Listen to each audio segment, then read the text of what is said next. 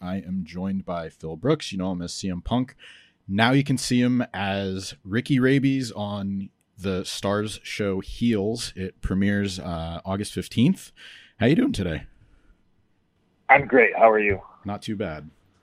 And you know, I, I want to talk about your character. Uh, you you've shared a little bit um, over the past few months about uh, what he looks like. Um, teased a few things. Uh, physically looks very different. Uh, what fans are used to from your wrestling work. There's no tattoos. There's the animal pelts. Where did this? Where did the uh, inspiration come from from this character?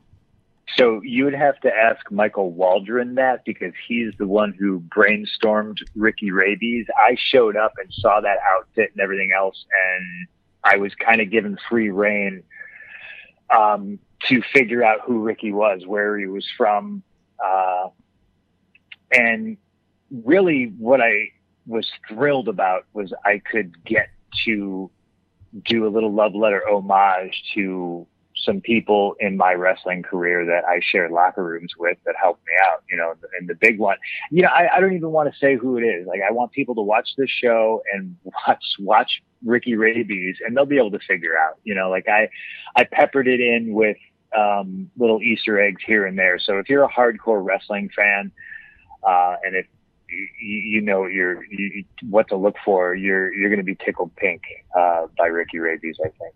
Yeah, and I think the important thing is is I, I, I kind of had my own guess when I was watching it, and people should really you know check it out and make up their own mind. Um, it, everybody's done a really good job of like not really sharing too much about what it is. It's really something that you kind of need to sit down and watch for yourself but it, it's really different from what people are are used to seeing from you. Like you have this established character from your own in ring work. If you want to look at some of the other acting roles you've done in, uh, recently, uh, "Girl on the Third Floor," it's uh, very different from that, and uh, Jacob's wife. But as far as training for this role, can you talk a little bit about what went into getting wrestling ready? Because you know, while it's not a full blown preparation for like a wrestling run and you did get in fighting shape for your MMA career, it's still taxing in a different way. Can you just talk about, you know, what went into that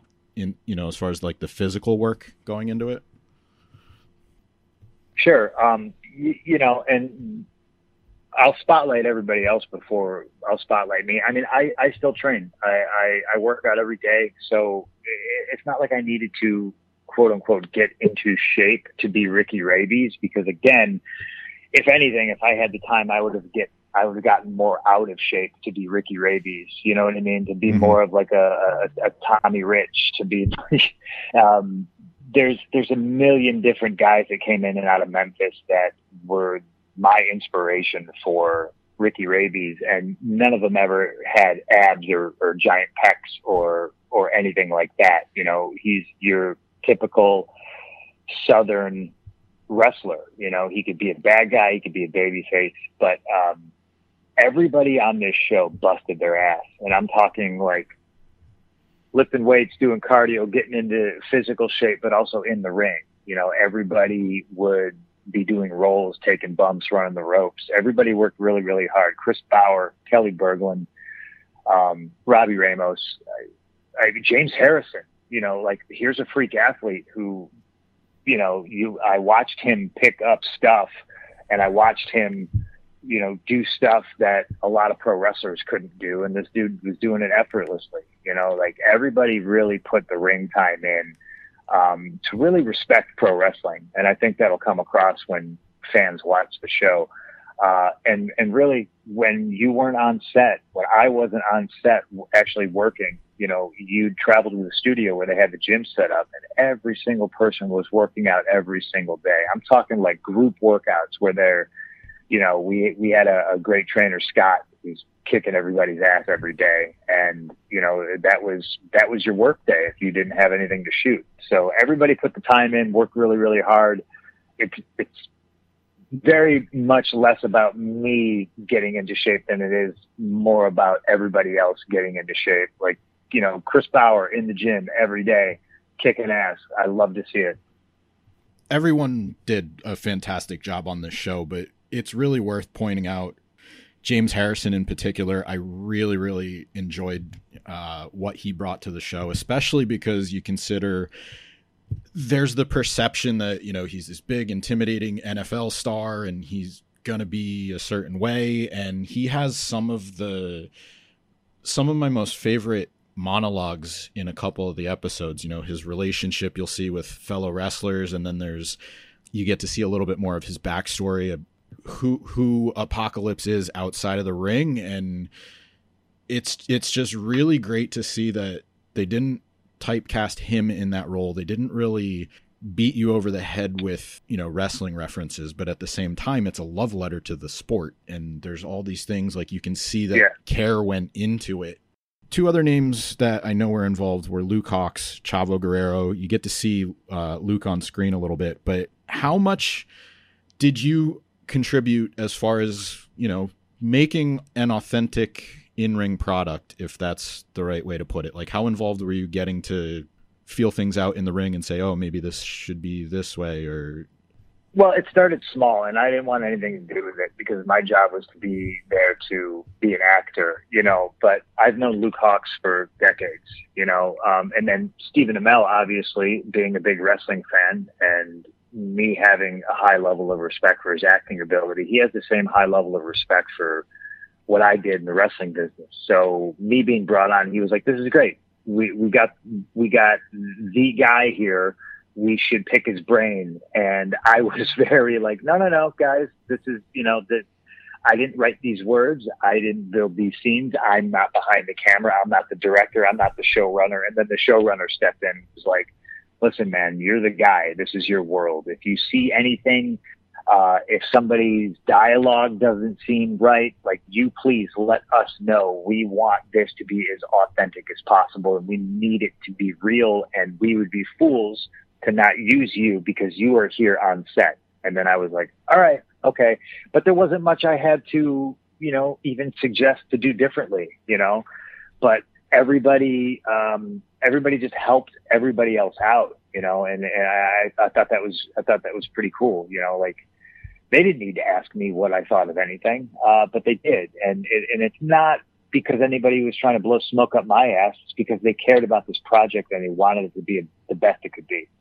Yeah, and uh, I got a chance to do the uh, virtual scrums last week. I talked to Stephen and I, you know, I asked him, what does it mean to have somebody of your caliber on set uh, and just make the show a little bit more authentic and he put you over just saying, you know, everything you've accomplished really adds to things and it's really great to hear that, you know, you had sort of that praise and see that they didn't have to but they did and it was a genuine gesture to make sure that the show is authentic because you you see how wrestling can be portrayed in media and this show does not do that where it typically could be. So I mean, is it is this something like I know that they're not renewed yet, but is this something that you could see yourself doing in the future where you have a role sort of like Luke and Chavo do where they they were involved in or I know Chavo was involved in Glow a little bit, but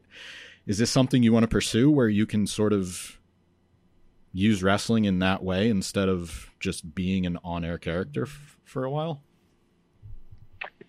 Uh, no, yes and no, right? Like I'm not, I'm not trying to take anybody's job. I thought Luke was the right guy for the job, and you know, we shared a brain. Like if there was anything he would ask me, I would normally agree with what his first assessment was. So like, you know, Luke is a guy who's been a wrestler for decades. He has the same instincts.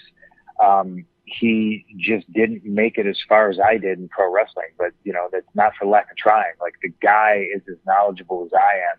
And he's the one that was there to put together all the matches for all the actors, and he did an impeccable job. I'm not trying to take his job. I'm very much more interested in doing more with Ricky Rabies. You know, like we're all obviously crossing our fingers, knocking on wood, and, and you know, praying to Jeebus that we get picked up for a season two because I think there's more stories to tell. Um, but I, I, I, I would I would love to, to, to help out um, in front of in front of the camera more so than behind it. But if they ask me, you know, as long as Luke's back, I'd be back. I know you, you did a, a Q&A a few weeks ago and you mentioned this. You said that you kept all of your wrestling gear and I know Ricky Rabies is a little bit different, but is that something that um you know like did you get to take anything home from the set or, or like are you a memorabilia guy? Like, do you count um, this as do you count am. this as a trophy? I, you know, and I think I definitely feel like as I get older, I'm more of a memorabilia guy. But man, memorabilia can get fucking expensive for the stuff that I like. You know, I mean, I want I want horror movie props. You know, um, but I, I just never I never sold any of my gear because I think that's strange. I don't want somebody. I mean, I wore trunks. It's essentially underwear, right? Like I'm not selling my speedo to some weirdo fanboy on the internet. I don't care how much money they're offering. I because I just feel weird about that. Um, but I, I, I I have everything from my career. You know, I mean, um, I I may or may not have a few things of Ricky Rabies. I don't know. Uh, you know, like uh, I'll, I'll just uh, say allegedly, maybe I have a rat or two. um, and if you you got to wait and see the show to know what I'm talking about, but uh, I do have I do have a Ricky Rabies shirt that uh, the crew graciously gave me, uh, and I wear proudly. And I got some Ricky Rabies stickers too, because Ricky was a big merch guy. He was he was selling stickers and uh, T-shirts at intermission. Yeah, you know what? I I really hope that if uh, something comes out of the show besides you know getting renewed people love it. I'd love to see merch come out because I saw a few people when they saw the DWL logo, they're like, "Yeah, I would love, you know, like I'd love a T-shirt or I'd love a hat." But like, if they can go that far with it, I, I think you know that would catch on in another way, and you know, kind of make fans excited in that way. But August fifteenth, uh, you know, it's premiere week.